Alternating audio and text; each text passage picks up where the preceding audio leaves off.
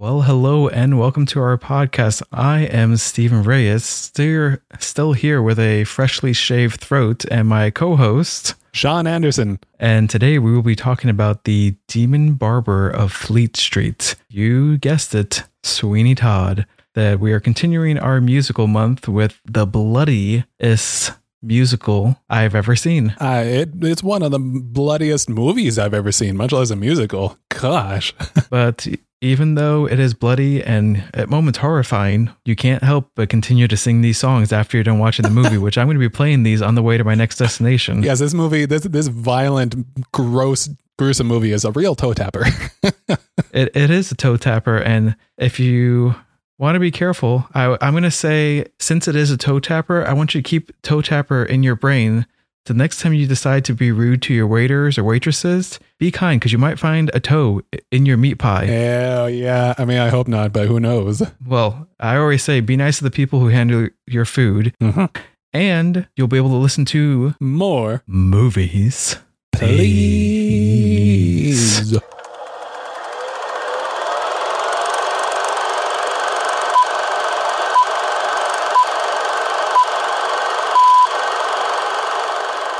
Well, I see that you've washed off all the blood. I, uh, yeah, this was I, I I was sort of felt like uh, uh, I was in the uh, end of Carrie before she goes like all kinds of crazy on everybody's asses.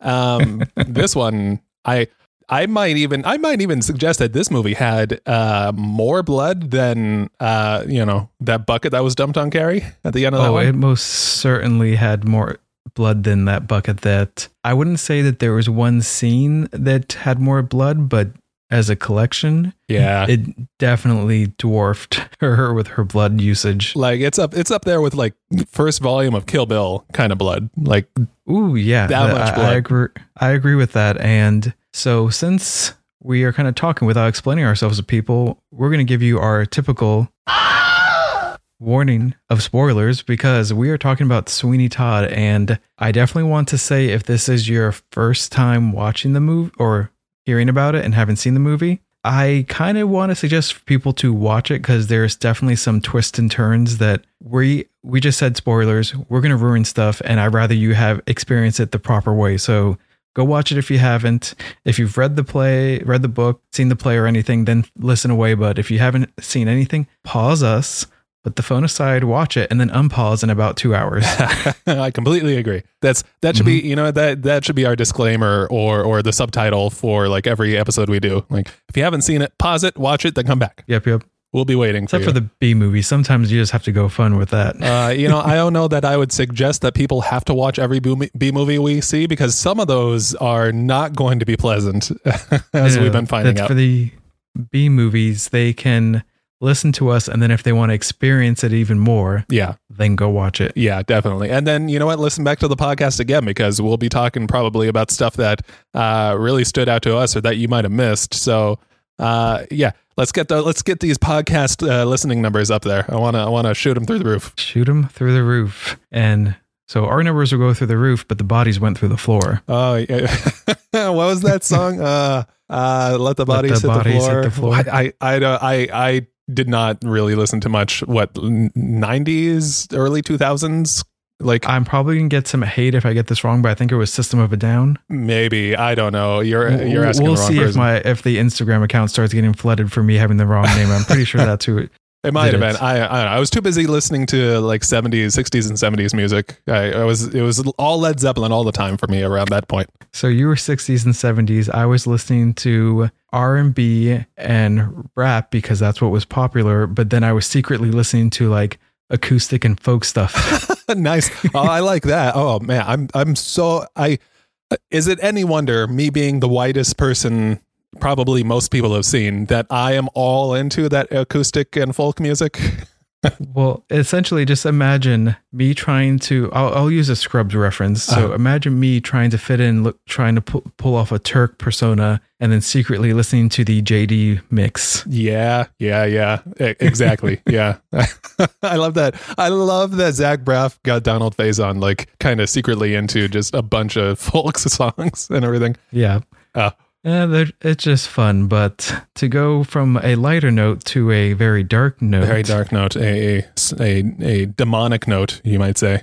Oh, it's definitely demonic, but the music in this was just, I thought was flawless. I thought it was great. Uh, I, I okay. I've uh, uh, let me get I don't know my bona fides here. I've seen this movie before. It sounds like Mm-hmm. you have. I I would bet you have. oh, so I had a great experience with this. So I was, it, I saw it back in 2007 when I still had my 20s energy. Oh, nice. Okay. So we went to a 3 a.m. showing. and I had work at 6. Oh my god. Yeah, so I had work at 6 a.m. and then work. So oh. hmm So we watched the 3 a.m. showing.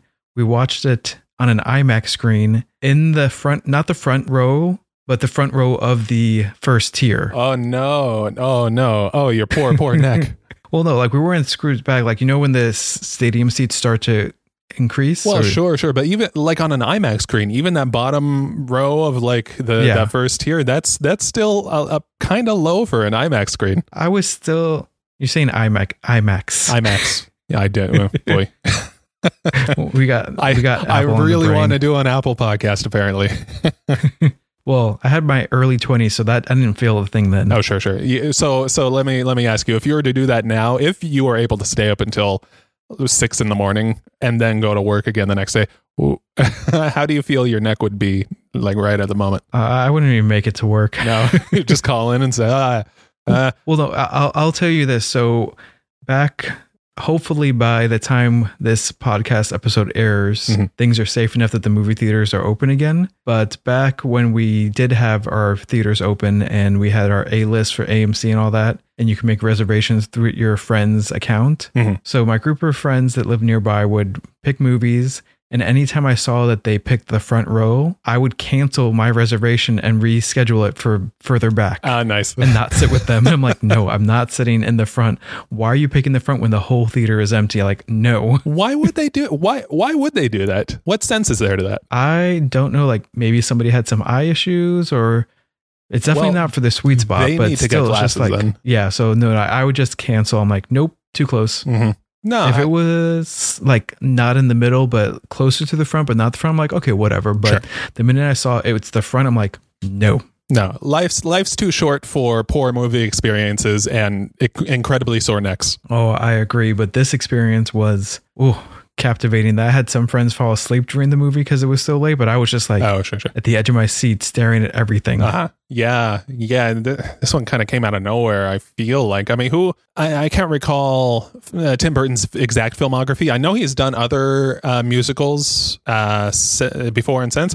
Okay, I uh, forgive me. I, I'm really not familiar with his entire filmography. I, I guess Nightmare Before Christmas was a musical, and uh, Willy Wonka or Charlie and the Chocolate Factory had kind of a musical touch to it. Yeah, no, I I agree that those in their own way kind of snuck into the categories. Although let me let me amend what I said here. Actually, this this kind of makes perfect sense for Tim Burton, knowing the rest of his films, because it it, it sort of takes the best parts of the the musical side of him and really mixes it in mixes it in with the uh, like macabre uh, dark side of him too. It's it's sort of just the perfect distillation of a lot of his interests, and it ended up being great. I really liked it too. I saw it in the theater and didn't really know what I was getting into because I hadn't. I knew of Sweeney Todd, but I'd never seen the play or or read the play or listened to the music. So I Oh, went to this like as blind as it can be and walked out there just like like wondering what the hell did I just see? And also all of those songs are stuck in my head now. Oh, but see, the songs are extremely catchy, Mhm. and I can uh, say that unless you're actually paying attention, you don't catch what's happening. So I want to elaborate on that. Normally, when I watch a musical, the songs do, for the most part, always help carry the movie forward, Mhm. but they don't always kind of give ex- as much detail. Like sometimes there's a lot of singing and singing, and then like a bit of the chorus is the main point, and then they get to it when they actually move out of their musical sequence. But Right. with Sweeney Todd, I feel, and I'm pretty sure I'm right, that pretty much every lyric and every song was like their dialogue, but executed perfectly in song. Oh no, I I wrote that. The my second note on this one was uh, like I really like a musical where the songs actually inform the story and do something to move the plot forward. I completely agree with you. What they were singing about wasn't just about like uh you know here's here's what i'm feeling and here's you know here's what a bright summer day looks like or whatever. This was like i'm in love with this girl or i want revenge or screw everybody. England is shit at that time. Uh and it it really it actually had something to do with the story and, and the world they were living in Yeah, no, I 100% agree that l- we watched it last night, so I made the mistake of having Nicole watch it. Uh-huh, uh-huh. it was not for her. no But did So she did she make it that. through to the end or did she nope out of she, there she made it through, but she's like, that was dark. I'm like, okay, fair enough. yeah So like, I had to point out, I'm like, are you listening to the lyrics? Oh, I thought they were just singing. I'm like, well, you want to listen to the lyrics. yeah yeah So I the per, the best example is when I was explaining. I'm like, hey, did you pick up on what she's saying when they were talking about the meat pies, like what the cost of meat is today? hmm hmm And she's like, if you get it, how do you get it? Oh, good, you got it. And she's like, why does she say it so much? I'm like, are we round it for her? Yeah. And she's like, oh God, they're gonna ki- sell the meat. uh-huh uh-huh I'm like, yep, like it, it's subtle. Like everything is just Right. there. It's just a play on words. And Yeah. Yeah, I, I think that's that's one of the strengths of probably the I mean the original story is is and and the music is it's not uh, it's a very violent and and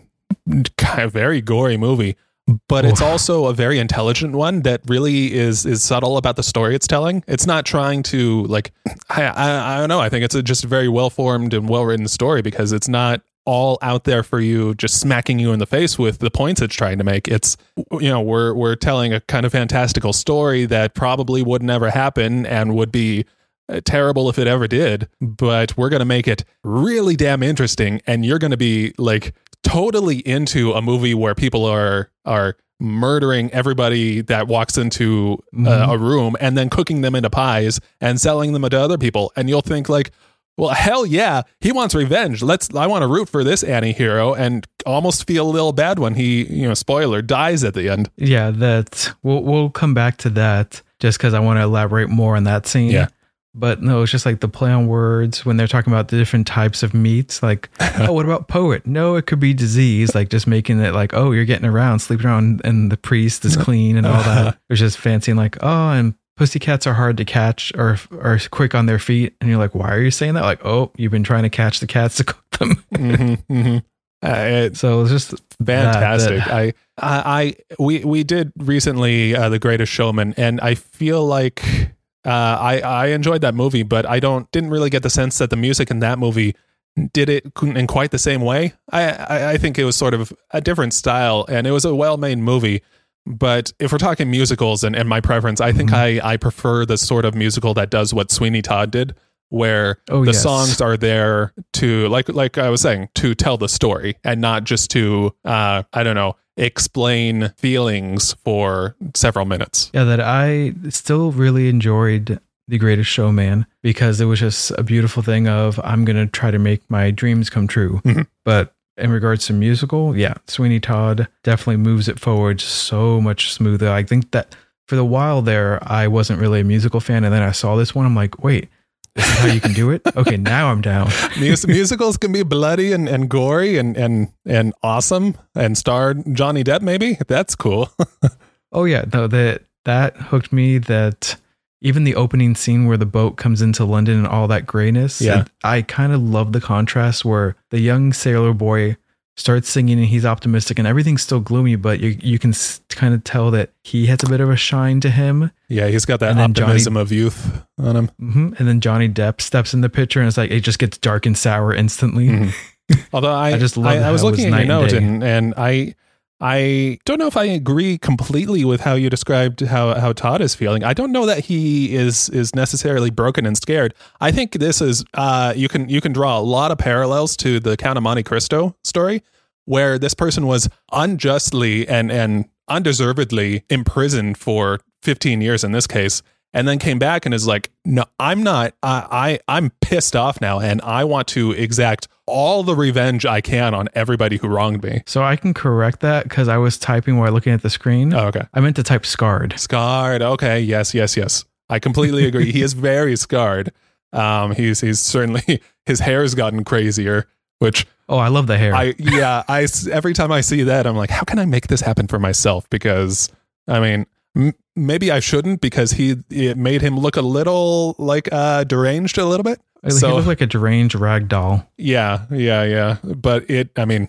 it was still impressive looking hair, and uh, he he is definitely a very different and scarred man. You know, you see at the beginning before he's beaten and taken away, just kidnapped away from his his new wife and his young child, that he he looks very much like the the what is his name the the young man that he rode into the uh, that he came into England with Anthony I guess Yeah. uh, like he he looked he looked as bright and and shining and optimistic. even shinier. yeah, yeah. Like like that shot was or that scene was shot in this very uh golden looking way. Like everything felt like it was sparkling and everything was great and and happy. And he he looked like a completely different, much younger person. And then I mean, obviously it was 15 years later, so he's going to be older, but he also just looks like he's had the weight of unimaginable grief and just the world on his shoulders for all of those 15 years. Oh no, I completely agree that it's funny when you see somebody who is the same age as somebody else and you can tell the years have not been kind. Yeah. uh-huh. I mean, this is an excellent depiction of that. right, right. And uh, gosh, I I would imagine at that time maybe a young couple like like what Benjamin Barker and and uh, Lucy were that probably early 20s, late teens, early 20s for for that Yeah. time in in England and in the world. So when Todd comes back, I don't think it'll be a stretch to say that he's maybe in his mid 30s, but he looks like just so much more beat up and older than than that. Like that streak of gray hair Uh-huh. shouldn't be there. No, no. I mean, it, it kind of gives the impression For that his he age. was just like, uh, to his core, just like horrified and, and frightened about like just being locked up for no reason for 15 years, a decade and a half. I like, I feel like if I was in that position, yeah, some of my hair would probably turn white. I would go gray like within the first year in that prison. It just it warped him into a different man because he even gives himself a different name. He does, yeah. Benjamin Barker to Sweeney Todd. I want to know why, like, why Sweeney Todd? I think that's something we need to look up and answer in the show notes because yeah. I'm sure there is an explanation to that. maybe some sort of uh, I don't know old folklore sort of thing. Um, a monster who would suck people's blood or cook them into pastries. It, it, it's got to be something that, but he definitely took it and ran with it because I think the actors, all of them, Yeah. were just fantastic. oh yeah. I mean, every every there uh, there may be some things you can find to fault with this movie, but I don't think the acting is one of them. Every single No. one is just even even some of more the more unknowns like Anthony and uh, Joanna, who I haven't really I haven't really seen those actors before or kind of since that I can recall. hmm even they were just like up to the level of Alan Rickman and, and Helena Bonham Carter and Johnny Depp. Like everybody was just like killing it. no pun intended. Which that says something because those three are legends. Like the late Alan Rickman. Yeah. Anything I've seen him in has been fantastic. Johnny Depp, no matter what role it is, Mhm. he delivers. Like even if it's a stupid one, he and then whenever they list Helena Bonham Carter, Uh-huh. I'm just like, uh, you know you're in, a, I'm you're in down. for a good movie. yeah, I don't even care what the description is. I'm like, so they have this actress and the movie's about. I'm like, I don't care. I'm watching Okay. it. Give me my ticket. Damn it. hmm So even even Meh. even like Alice in Wonderland, which I think a lot of people may have rightly criticized as not being uh, Tim Burton's best movie. Uh, Helena Bonham Carter in there uh, as the Queen was awesome, so good. Oh yeah. and just like really reveling in kind of an absurd, uh, very big and crazy character. She just killed it. It, it kind of fit her perfectly. Uh, yeah, but I mean, I you know we could I this could be just like an actor appreciation podcast or episode for this one because I like I want to I want to talk about all three of them. I want to talk about all of them, but like Johnny Depp as as Sweeney Todd, just oh god, I like. Why hasn't that? I know he's been nominated for awards, but why hasn't that man won all of the Oscars? Every time he does a movie, I'm like, this is the best thing I've seen this year. What the heck? I don't know because it's just impressive that the two of them together. I use the word flawless in my notes a lot. I'm not flawless, obviously, but they were. they definitely were. I I, mm-hmm. I was when I was putting the some of the film trivia into our show notes to just to sort of like help inform the film. I was impressed to see like um I know with with the Greatest Showman, you know, Hugh Jackman certainly did all of his singing, and and I'm sure a lot of people did in that film. But the Rebecca Ferguson character who played Jenny Lind had somebody else do the they dubbed the the singing in for her. And I know uh, in, in older movies and a lot of older musicals, uh, especially the actresses for some for a really annoying, probably sexist reason, they were they were always dubbed over with other uh i guess more professional singers Yeah. but this one it seemed like the, the the songs you were hearing the voices you were hearing belonged to each of those actors and they weren't being dubbed over by anybody else Yeah, just just Jenny Lind. That was the only one that was dubbed Mhm. because they had like the winner of The Voice, who had an has an amazing voice. oh sure yeah but i Step in, yeah, But I mean, uh, Helena Bonham Carter almost, I think, didn't get the role because I guess the producers or the studios weren't that confident in her and weren't sure that she could like deliver the sort of vocal quality that a movie like this would need. And then she to to like really or not not the producers to to Stephen Sondheim himself. I'm sorry, not even the studio to the creator of this entire musical. Uh, he wasn't sure if she could really follow through and, and live up to it.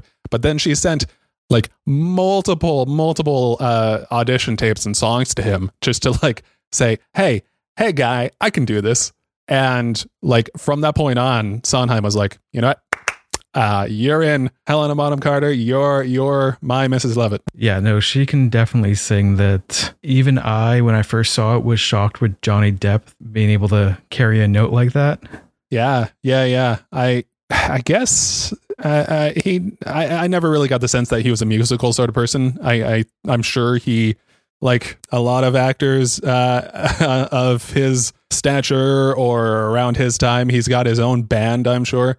And he he probably sings in that one. I, I should know that. I, I don't know why I don't. I'm not up on uh, up to date on my Johnny Depp facts but he may not be totally inexperienced, but he still like delivers on this film in a way that you might not expect because I mean Yeah, he's not normally- Hugh Jackman or anything. You wouldn't expect the people that you're so used to seeing act, Yeah. and just be like impressive actors Mhm. to not be able to do this so spectacularly as well. But it just kind of surprises you, even the way that they were singing, because there was often times where they were overlaying, Mm. and so one person was saying one set of dialogue and the other one was saying something else. Yeah. or sorry. Singing a different part of the song, and it's not even the same words. It's similar words that are saying their own part, but harmonizing perfectly and not getting thrown off Mhm. by hearing somebody else say something else. That's a hard technique to pull off. Yeah, I like I was having trouble sort of keeping both sides of the those song conversations kind of ordered in my head, but uh, like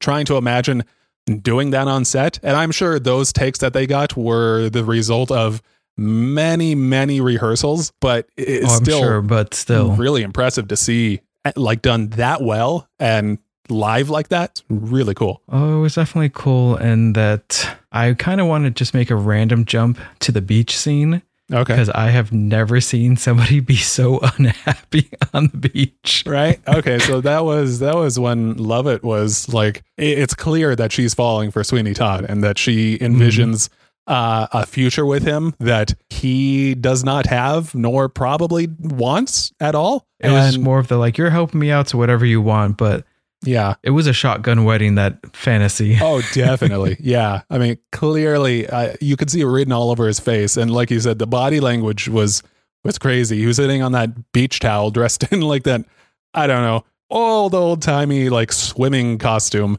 And Which kind of looked like a prison jumpsuit. It did, didn't it? Yeah. oh, damn. Okay. All right. I, I'm so glad you pointed that out because that really brings a lot more uh, uh, symbolism and backstory to that song. You know, he he's not just married to this person; he also feels completely trapped by this future, uh, and and that he doesn't want. He feels like it's it's a new prison for him when he would rather just be uh, focused on his his acts of revenge against the people who wronged him. Yeah.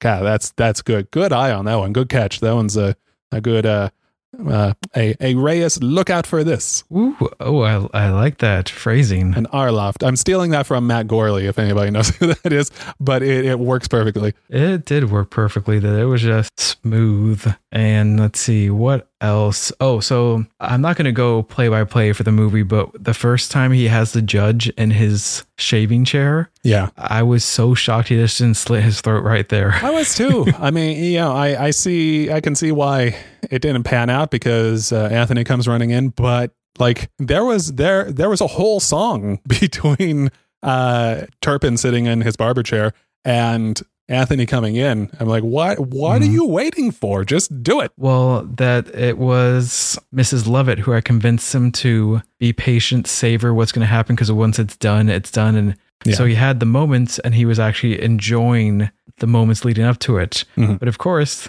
the young, anxious lad ruined it for him, which is fine because he would have kind of cut it short because the when he does get the judge later, it's so much more sweet because he's like dropping hints and lets him know at the last second who he is Uh-huh. and then you can see the fear before he just and he c- kills him worse than anybody he killed that was throughout the movie gruesome, right? Oh, it wasn't just that throat slit. It was just stab, stab, stab, stab. With I, I mean, he was using straight razors, but I didn't really get the sense that the ends of those straight razors were sharp. no they're they're blunt at the on one side Which, yeah, which makes it so much more terrible. Like, just, uh, Mhm. I mean, it's not great Well, to begin with, that but oof. judge turpin was still alive after going down the chute yeah, oh my god, yeah, down the chute, like smashes his head. I, I, Mhm. uh, like I can't imagine what sort of agony he was in, but I, I don't know. He it's one of those things where he's like, this is gruesome, but I mean, he locked Sweeney Todd away for 15 years just to steal his Well, wife. and he sentenced a child to hang by the neck in like the beginning of the movie That's right. That's right. Oh, that was that was a horrible moment. You see him in in you know in, in his judge's chambers, and he's like, "You've I I hate having to see you here again, and I think the only way to teach you a lesson is to kill you." And then they pan over, and it's it's like twelve year old kid just breaking down and weeping. This will teach you to steal things more than once. so that was heartbreaking because it's just like really a child and Yeah. then uh oh, what was the kid's name that they kind of adopted so to speak Oh, toby yeah, yeah, Toby. So when Toby's singing to Mrs. Lovett, trying to say, I'll protect you, I'll take care of you, like it's so sweet because it's just like a child going, I'll take care of you, mom. And, Mhm. yeah, and you see her face start to like, it just, she, you can see her face and her heart breaking on screen when she realizes she has to choose between him and Todd. Right. Yeah. Yeah. And before then, I think she had definitely envisioned uh, a future with both of them, Mhm. but uh, it was becoming clear that that wasn't going to happen because, uh, God, no, uh, Todd was so so focused on just one thing. There was no there was no way he was going to uh, get married, agree to be anything other than this murderous fiend. He was just focused on one thing and one thing only. And I think any part of him that existed was just snuffed away. completely gone. I mean, how do you how do you stay the same person you were before being locked away in prison for for that long and then lose everything? Find out that your daughter is now the the ward of the person who sent you away to prison for that long. And is you know and is now this trying to man is like do her. yeah and this man Yeah, is he, he was you know becomes intent on on marrying your daughter. Uh, like the, it's uh, god this this movie is is just horrifying on more than just the violence level. It's like how does a person how does judge turpin like think or or or like what how do how do you how does that sort of a person come into existence who who would do that to other people I don't know because like they insinuate that Judge Turpin takes advantage of the wife by like getting her drunk Mhm. while she's waiting to talk to him under the false pretenses that we're gonna set your husband free, yeah and then take somebody that I'm I'm guessing Todd's child at most might have been two at the time that he adopted her. very young and then you raise a child from that young and are peeping on her this entire time, like that whole peephole in the wall. uh-huh. very very creepy If it had been anybody other than Alan Rickman, uh-huh. I would have been like, I hate this actor from this point on. oh really yeah But I know how great of an actor he is. So I was like, I want to hate you because this role sucks, but I I like you, man. Right. And also how apparently how nice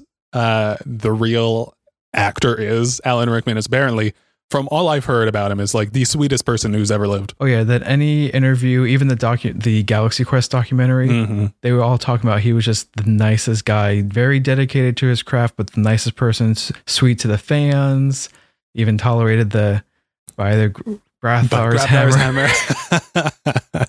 Well, so that just this the kindest human being and that it, like anytime the news or somebody texts oh did you hear so and so die I, i'm always saddened because it's always sad to hear somebody pass but when that one happened i was like oof that one really hit hard. Uh, you know, uh, he he done so like his career was so varied and so I don't know impressive that yeah it was it was like it was like when Robin Williams died. I think he he touched so many lives and was so important in so many ways for so many generations of people that it, it would I don't know you'd have to be a little heartless to sort of brush that one off and say like eh whatever good riddance or whatever. Uh, it, it, that one that one knocked me out for a while. yeah it, it, it hit me hard just because there were so many iconic roles that he did Mhm. hans gruber galaxy quest which that one's just a nerd one there is of course severus snape Mhm. And these are just like kind of the pop culture ones not even like his like serious dramatic roles Yeah, yeah, yeah. Uh, it's he, he's such a, an impressive actor, and I don't know. I I certainly miss him, and I I I miss seeing new movies by him. But luckily, there are he he was in so many other movies, and there are still ways to remember him. Like like in this movie. Unfortunately, this character Judge Turpin is like w- the worst person I've ever seen, and I a very uh, good example of what can happen to somebody when you're giving complete unchecked like unbridled power over anybody who who could ever appear in front of you like i think it just distorts the man and and makes him think that he can do and have anything and actually tries to to live that sort of life until he is snuffed out by todd uh, oh yeah it- it's it's more like chopped up by uh, todd yeah, definitely. Uh, it, it was, that was that was gruesome. That was gruesome. Um, and was only kind of a shame that he didn't get. No, I you know I don't want to finish that sentence. I don't want to suggest that it was a shame that he couldn't get chopped up into and baked into meat pies to be fed to other people. But I his him being stabbed, his throat slit, and like smashing his head on that floor, and then just laying there is about as much as you you could uh, hope for or expect from uh, the demise of a, a truly evil person like that. I mean, I don't want to suggest that violence is the answer to anything. I don't approve of any sort of murder or violence. I don't like it.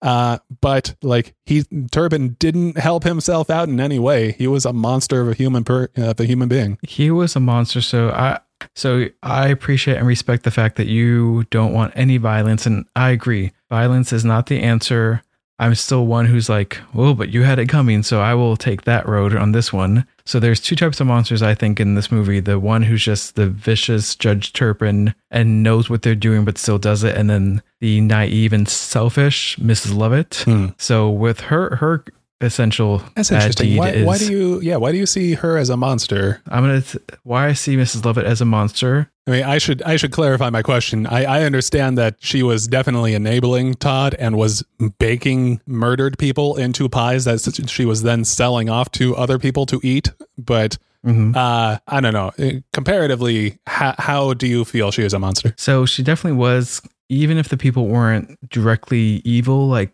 they were some sort of innocent, because some of the people he was killing were just people who didn't have a family and hadn't done necessarily anything wrong. Right. Yeah. There was that. There was that moment where he, you know, in the middle of that montage of him killing just anybody who walks in, like he actually gave just a real shave to somebody who had uh, a wife and a young daughter in the room with him. Yeah, he like he had a code as to who he was gonna kill, like people who were just bad on society or wouldn't be missed. Mhm. But so cooking people and feeding it to other people was definitely a bad thing. But she told Todd that his wife poisoned herself, but neglected to say that she survived. That's right. How do how, how could I have forgotten that? Yeah. Yeah. So that part, because if he had known that his Lucy was still alive, Mhm. I could easily see him being brought back from the edge of darkness Right. because he would actually be like, wait, my wife, I can still see be with her. We can go rescue my daughter. I Mhm. can kill Turpin and leave. Like he actually would have planned a future rather than I'm going to kill everybody. Because Yeah. even when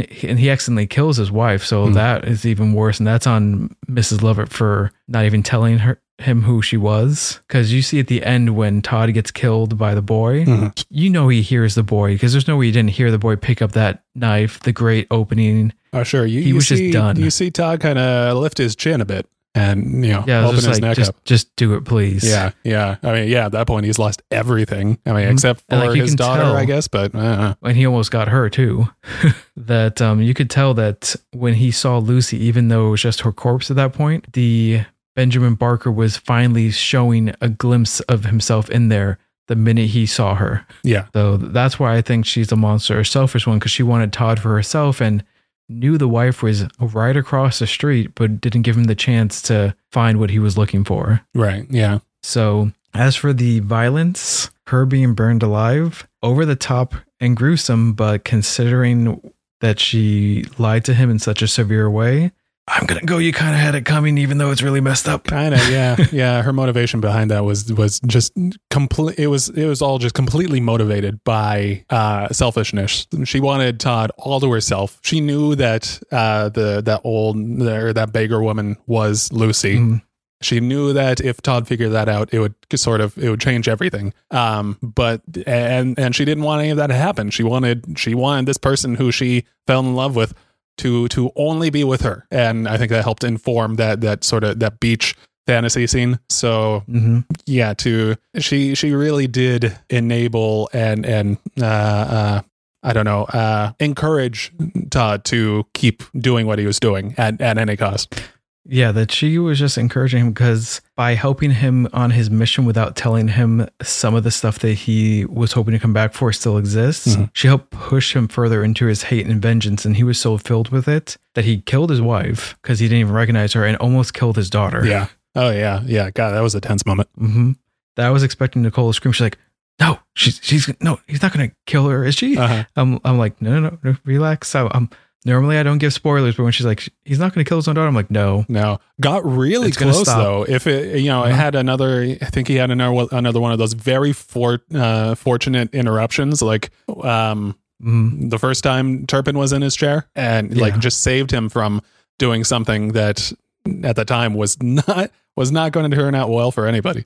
No, that it would just been would have made the movie so much sadder, and it's kind of hard to imagine this movie being any sadder or darker. Yeah. Oh God. No. The the last the last shot in this movie is Todd, his throat slit, blood pouring down his chest, holding the his his wife who he just murdered, and hmm with a flaming furnace in the background, full of the charred body of Mrs. Lovett, and the camera pulls back slowly.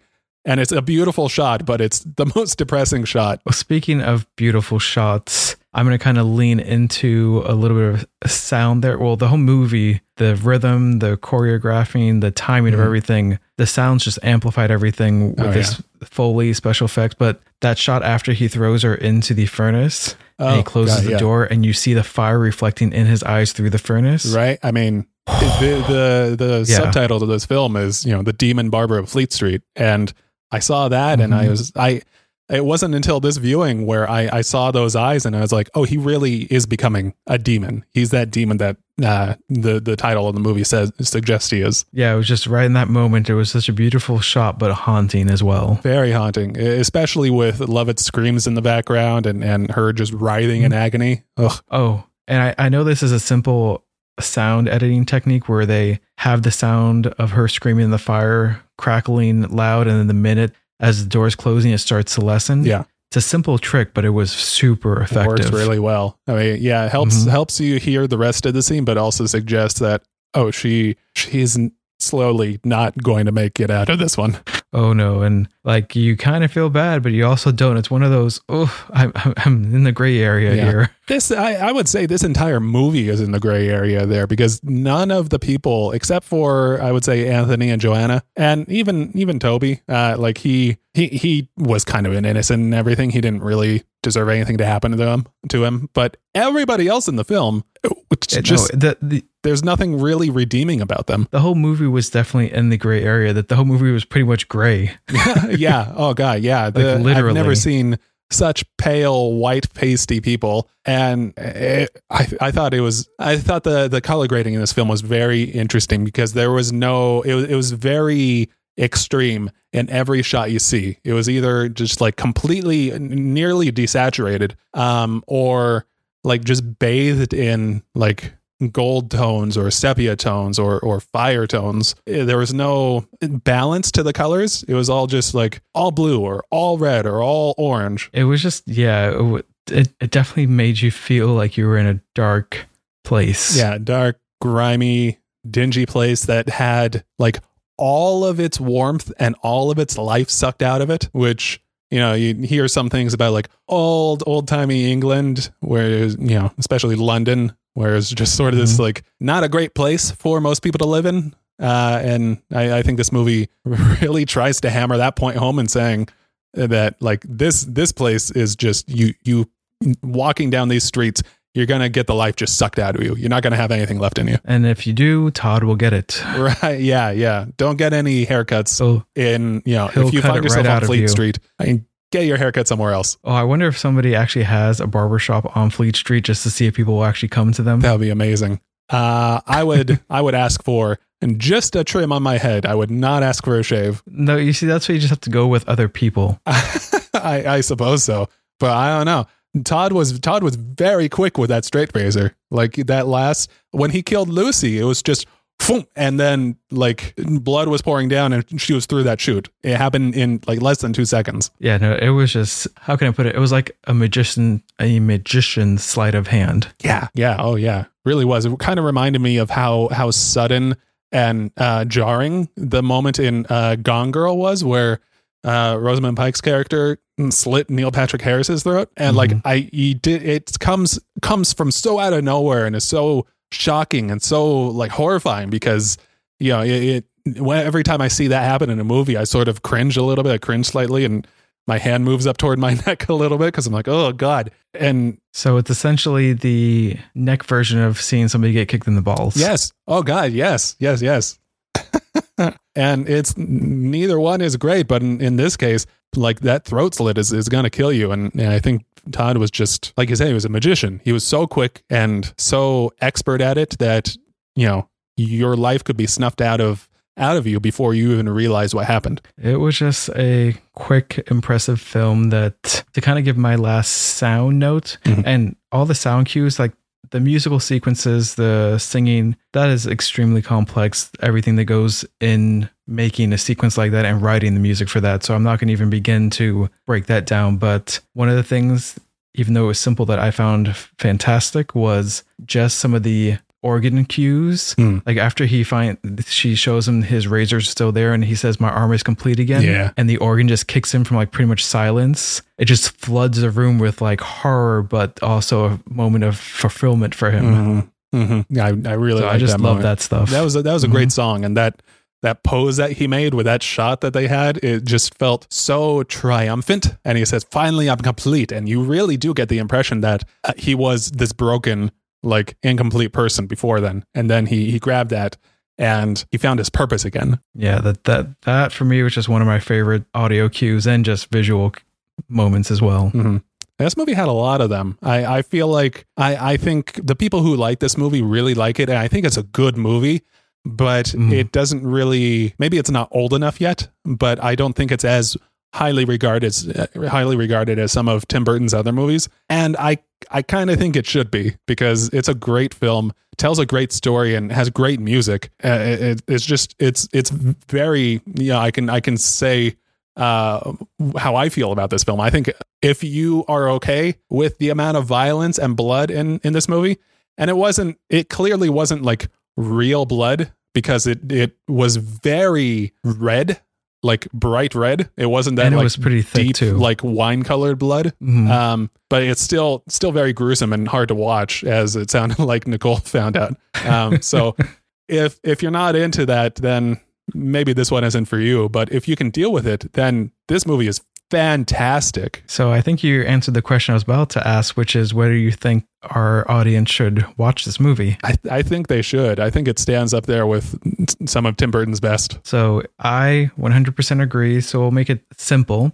You guys should definitely rent it if you're a Tim Burton fan, musical fan, or even a little bit of a dark, gory fan. Automatic buy. Yeah. There you go. Yeah. But you should definitely watch it and you'll know which version works for you. Yeah. Well, that's that. That sounds like that's about doing it. I, I liked it, and sounds like you liked it. I'm glad we watched this one. This was a good suggestion. I wasn't uh, I, I, like I said, I had seen it before, but I guess I had forgotten how great it was. So I, I'm glad Mhm. that I was able to that you suggested it, and I was able to see it again and experience uh, a, uh just a really well told story. I, I think it was told extremely well. I'm glad I was able to appreciate it even more this time around because I knew I loved it the first time, but this time I just kept on catching more and more things. Yeah, uh, I don't think I have anything else more to say other than go on and watch it. I I would agree. So you know what? Thanks for listening, everybody. I uh, I really appreciate it. Uh, you know what? I'm going to speak for Steven and in this case. Uh, I will say we really appreciate you tuning in and, and making it through to the end and giving us your ear. hmm Uh, It means a lot to us that uh, you're, you're supporting the podcast and getting out there and, and spreading the word. Um, so, you know, a great way to do that is to head on over to iTunes or to wherever you leave a rating review. Give us one of those. Give us your thoughts, or uh, heck, I don't know. Head on over to our Instagram or Twitter profiles, and you can you can shoot us some messages there too. So we really appreciate it, and uh, I can't wait to get to the next one. The next one, I, I guess we're kind of wrapping up our, our musical month with the next episode Yes, With, I uh, believe with it another is classical uh, classic movie, hmm and uh, that'll be a good one. We're, I'm looking forward to that one. It's I think it's one we both haven't seen yet, so Correct. it'll be it'll be a fresh musical for us, and it'll be maybe a fresh musical for you. So we'll see you then. And until next week, thanks for listening. You've been listening to more. movies. Please. Please.